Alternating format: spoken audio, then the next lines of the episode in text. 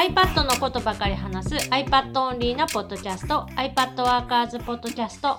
今日は新しく出た M2iPad Pro と無印 iPad 第10世代を、まあ、実際に1、2週間使ってみた感想を話します。前に話したのは、メディア情報というか、アップルの発表を見てこんなんなんじゃないっていう話がメインだったのかな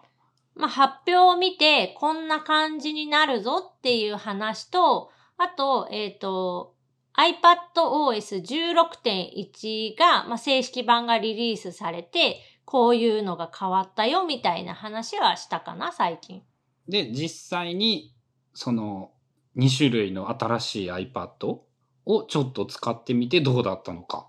どっちから聞きたい？しょぼい方、しょぼい方。安い方？無印 iPad 第10世代かな？えっと、これに関しては、まあ、無印 iPad 第10世代っていう、見た目は iPad Air みたいな形のそのフラットな板状タイプになった、完全にその見た目が変わったモデルになったっていうのが一番大きいところで、で、それに使えるアクセサリーとして、 Magic Keyboard Folio っていうのが新しく出た。もう名前わからんね。 Smart Keyboard Folio、Magic Keyboard Folio、Magic Keyboard。あ、でもまだ3個か。えっと、マジックキーボードフォリオは、マジックキーボードって、あの iPad Pro 用の磁石でこうペタってこうくっつけて、ちょっとこ浮くんだよね。う浮いてるタイプの、あれの、でも形状がそもそも違うんだよね。多分マジックキーボードフォリオが言ってるマジックっていうのはその背面が磁石でペタってこう iPad 本体にこうくっついて取り外しができるという、ああの部分でマジックキーボードの名称なんやと思う。俺の予想なんやけどさ、マジックがつくやつはさ、トラックパッドがあって、フォリオがつくやつは折りたたんでガチャガチャして、両方だからマジックキーボードフォリオだと思っていたんだけど。あ、それはそうかもしれない。で、えっと、まあ、今話してたみたいに、トラックパッドの使える iPad、無印 iPad 用のキーボードケースなのかな？名称としては。ただ、これがですね、思ってたよりも使い勝手が悪かった。まあ、あの、俺的には写真を見た段階でないなっていう印象はあったんやけど、やっぱそうだったってことなんかな？その、えっ、と、キックスタンドっていうのかな？その角度がマジックキーボードよりも柔軟にこう、角度がつけれるみたいな感じで、割とその、いいじゃんみたいに言われてたりしたんだけど、仕組みとしては、その、すごい無制限に角度が変えれるわけじゃなく、ある決まった可動範囲の中で、えーそのキックスタンドが動くみたいなイメージ。うんと、スカートの後ろ側が硬くって角度をちょこちょこって動かせるんだけど、全開にできるわけじゃないんだよね。全開にできるわけじゃなく、で、さらにそれ、その部分っていうのが、まあ、磁石でパチンってこうくっついてて、で、それを外してグニって曲げる。感じ。で、えっと、角度が、その、まあ、一応無段階っていうか、あの、自由には変えれるんだけど、可動域っていうのは制限がされているから、そこまで自由度は高くない。で、例えば、すっごい iPad の画面を、まあ、垂直に近い感じっていうの、まあ、あんましないと思うけど、うん。あんまりしないと思うけど、すっごい立てかけたい。つまり、えっと、キックスタンドをちょこっとだけ出した状態で立てたいなって思った場合に、やるとどうなるかっていうと、倒れる。まあ、あの、想像はつきます。うん。この、えっ、と、キーボードの取り付け方っていうのが、まあ、スマートコネクタっていうピンの部分に磁石でガチャンってくっつけるんだけど、そのスマートコネクタの場所っていうのが iPad のあの側面につくものなので、要はまあ昔のあのスマートキーボードフォリオ系と同じであのプラプラプラってこう iPad のああ、はいはいはい。側面にキーボードがプラプラついてる感じで、あの、構造として、なんだっけ、マジスマートキーボードフォリオという今まであったやつのモデルというのは、キーボードとカバーが一体化していたんだけど、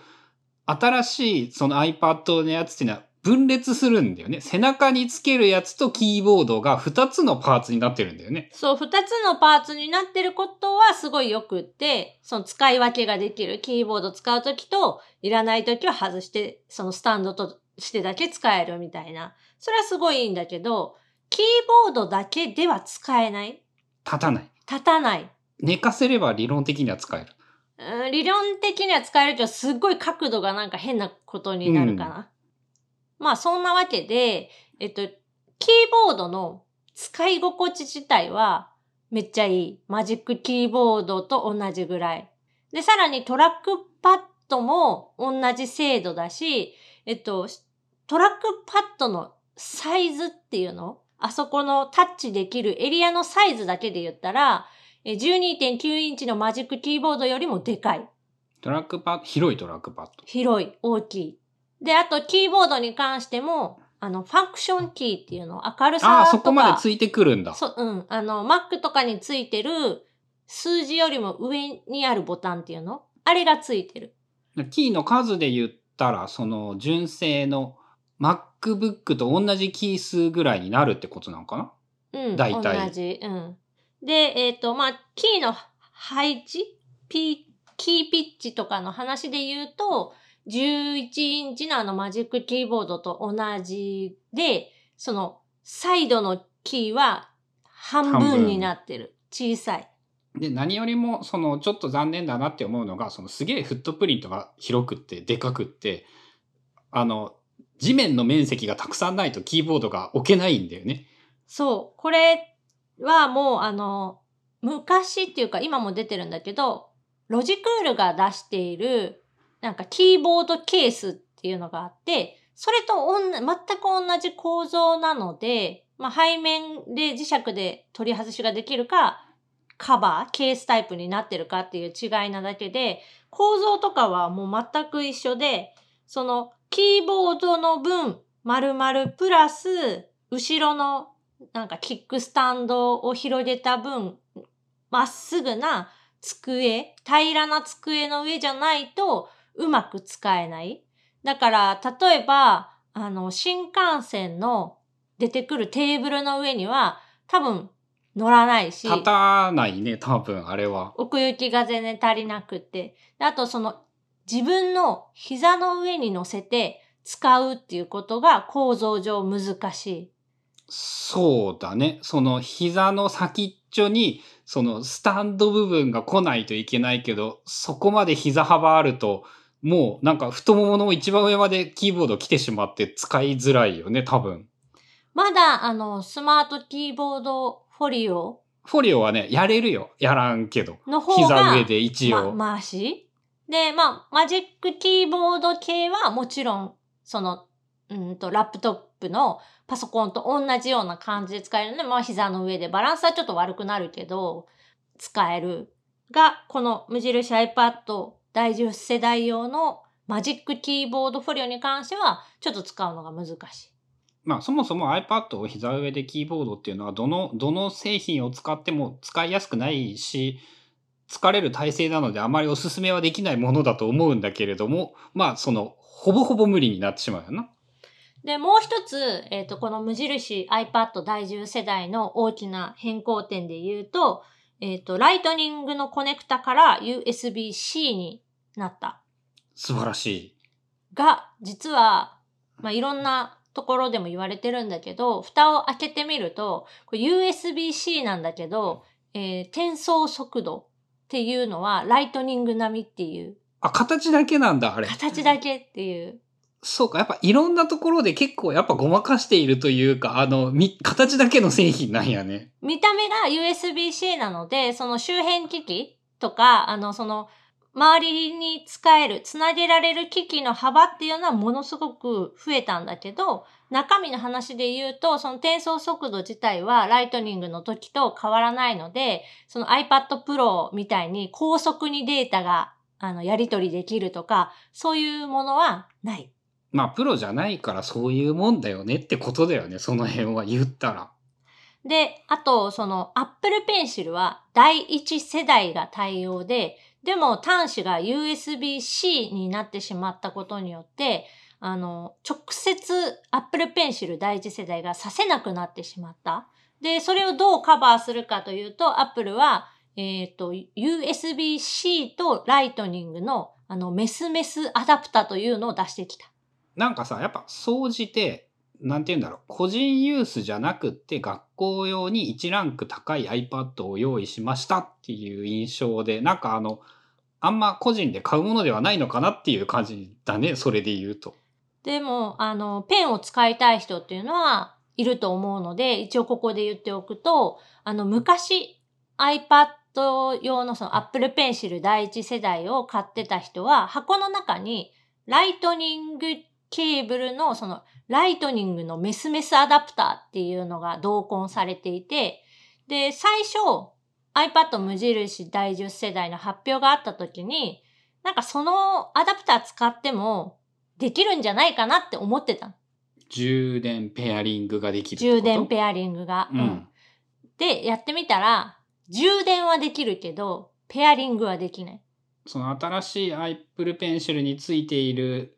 アダプター、もしくは単品で買った新しいアダプターじゃないと、それを持っていないと、一番新しい iPad とペアリングすることができないので、使うことができない。使うことができない。で、なぜかというと、もともと同梱されていたライトニングのメスメスアダプターは、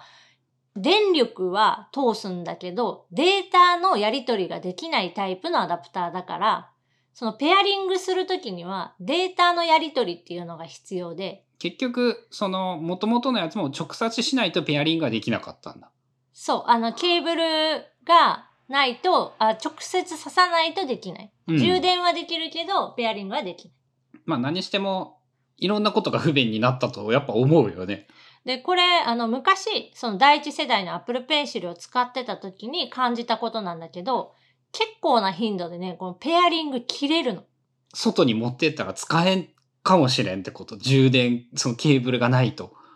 で、えっ、と、Apple が大好きなんだよさんの YouTube で見たら、えっ、と、Bluetooth の設定を一旦オフにすると、Apple Pencil との接続も切れて、ペアリングもなくなっちゃうんや。ペアリングも切れちゃって、その再ペアリングが必要っていう風に表示されるから、まあ、なんかのタイミングでオフになったら、えっ、と、Apple Pencil が、まあ、使えない状態になってしまう。その、ケーブルとアダプターを使って、ペアリング、再ペアリングしないと使えないみたいなことが起こる。まあ知ってたら Bluetooth なんてオフにせなきゃ、ひとまずいいだけやんって言うとは思うけど、まあ、その辺はやっている人はいるかもしれんからね。そのバッテリー節約のために。だから、まあ、外で、その、例えばさ、学校とかに持ってって使うとか、会社に持ってって使うってなった時に、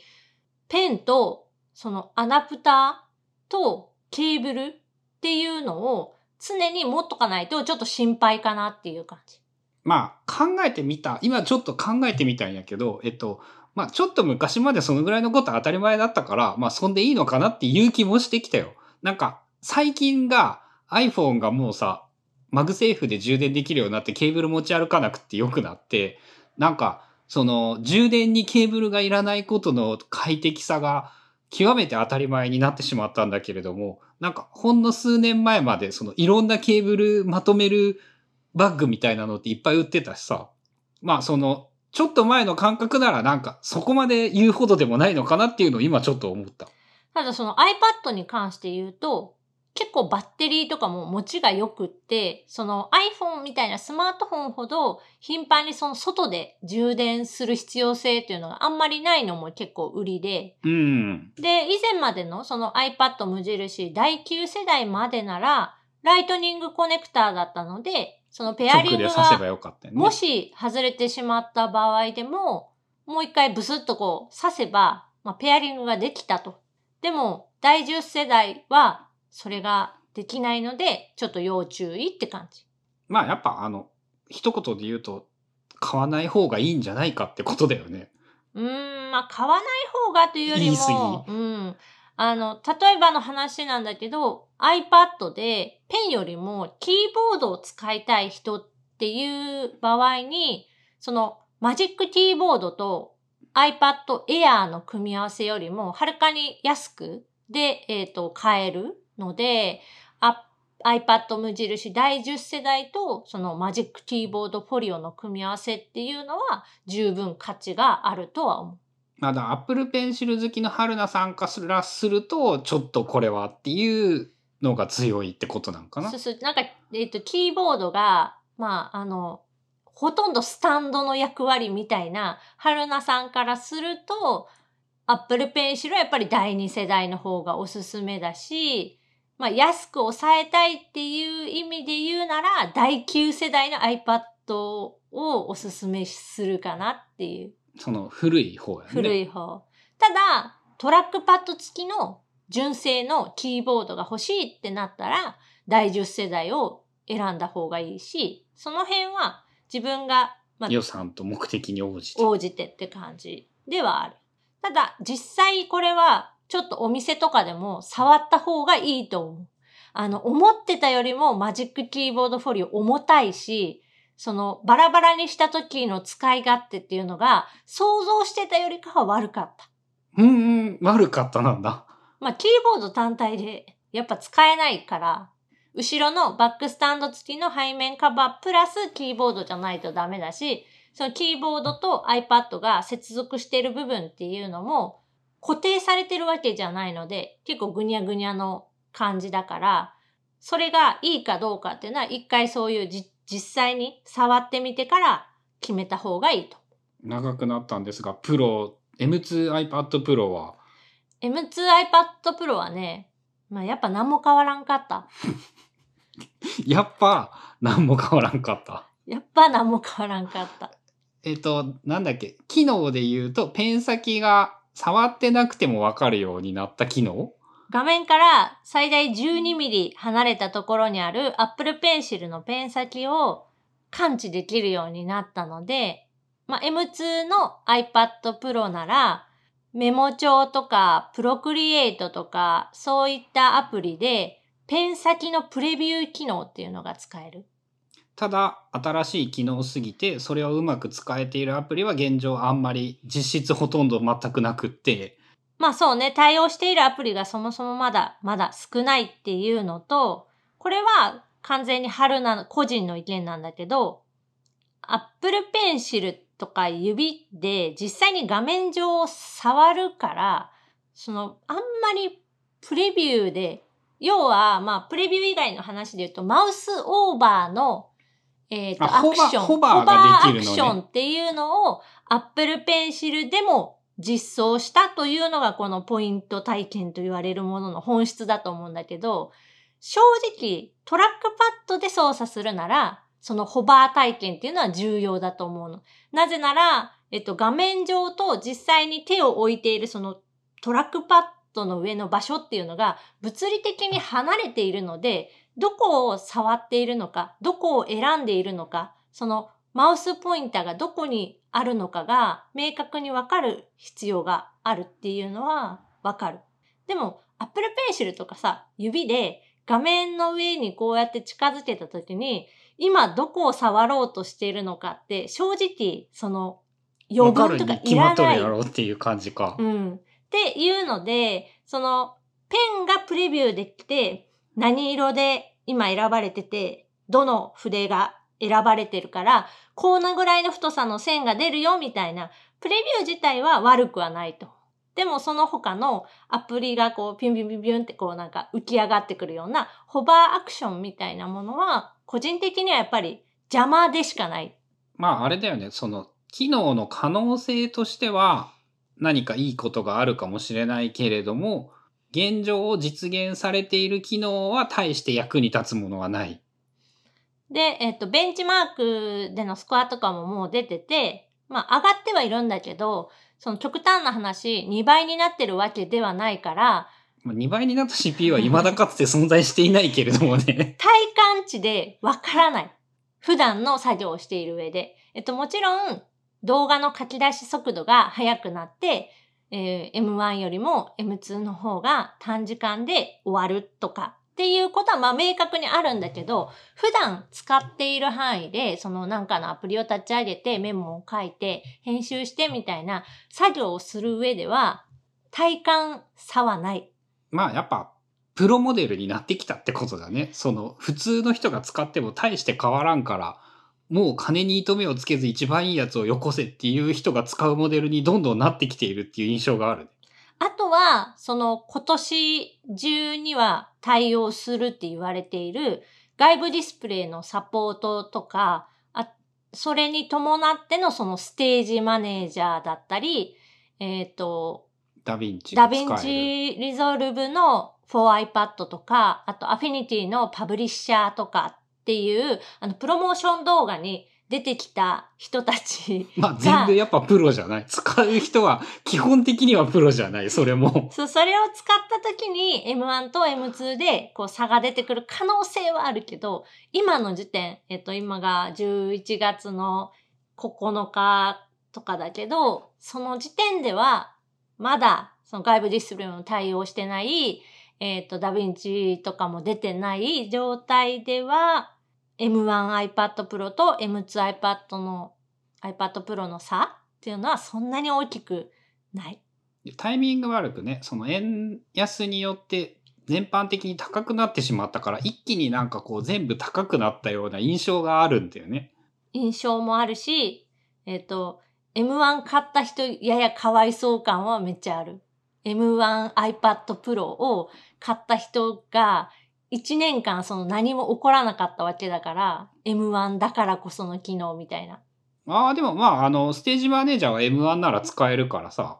M2 と性能も変わらず、えっと、円安の煽りを受ける前の価格で買えたんなら、え、お得に買えたで十分じゃない？あ、そっか。まあ値段の話で言ったら安く、その M2 とほぼ変わらない性能のものが安くに買えたっていうのは言えるんかな？うん、その、た、3万とか違うよね。その、3万以上か？今の、その M1 のは発売時価格と M2 の発売時価格で12.9のプロとかだと5、5 6万とか違うっけ？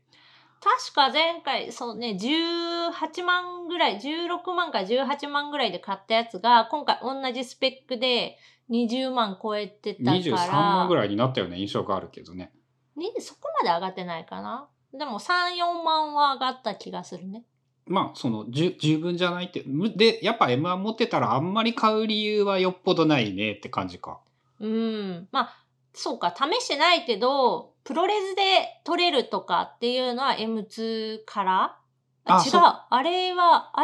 iPadOS か？うん、多分 M2 だと思う。M2 か。うんあ、じゃあ、そういうのでは意味あるかもしれない。だどっちかって言ったらやっぱり映像の編集、撮影とか？いや、そのさ、やっぱ思うのが、YouTuber が、あれで撮って、あれで編集してアップロードできてが、あの端末一つでできて、ストレージも1テラい、2テラいけるんだっけ ?2 テラいけたら、あの、下手なデジカメというか、ビデオカメラを買うより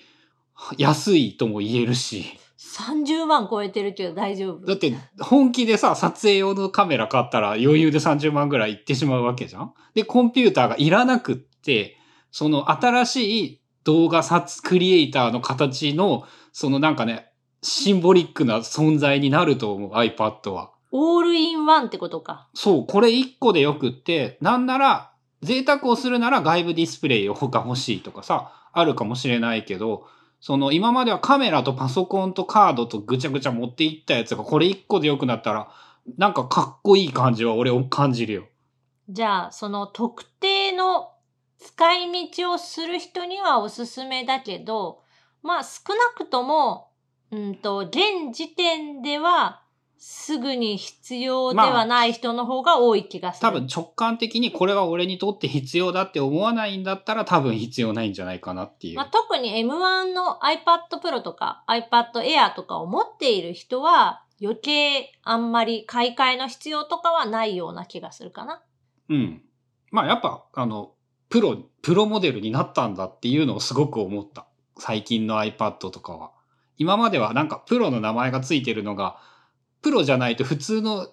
コアユーザーぐらいの人でも満足できんやんっていう印象だったものが、そうじゃなく、なんかプロと名付くものはなんか本当にプロの人向けのもので高いものになったっていう印象？まあそのあたり、モデル、まあ現行モデル、iPad 無印、iPad Air、iPad mini、iPad Pro で、まあそれぞれその、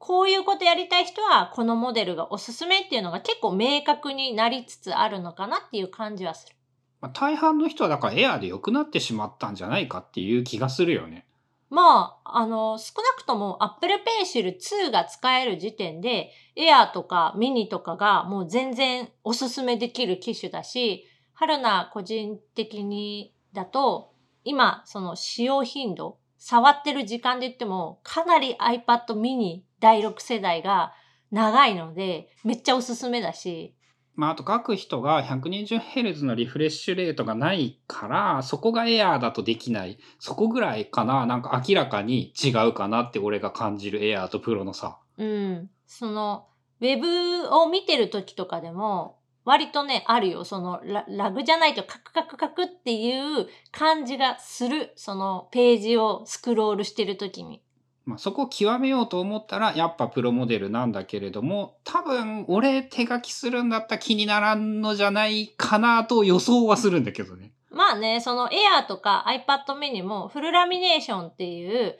あの、画面の近さっていうの、ガラスを極力薄くして、ペン先と直接その描けてるところの距離を縮めるっていう技術自体は入ってるので、そのリフレッシュレート、プロモーションテクノロジーと言われる iPad Pro シリーズは1秒間に120回画面を書き換えるけど、Air とか、えっ、と、ミニに関しては半分の60。まあ、これは無印の iPad も同じなので、そこをどう捉えるかだけど、今のその値段とか性能とか、まあ、今 Apple Store で買えるモデルで比較するなら、iPad Air とか iPad mini がおすすめっていうか十分な人はかなり多いと思う。ということで、まあ、今日は新しく出た無印 iPad 第10世代と、まあ、そのアクセサリー、マジックキーボードフォリオと、えー M2 の iPad Pro 12.9インチを、まあ、実際に使ってみて、えー感じた素直な、えー感想でした。番組の感想やリクエストなどは、シャープ iPadWorkers のハッシュタグをつけてツイートしてください。もし、あの、無印 iPad 第10世代とか、えー M1 iPad Pro を購入された人は、その感想とかも聞かせてもらえると嬉しいです。それではまた来週、iPad Workers ポッドキャストでした。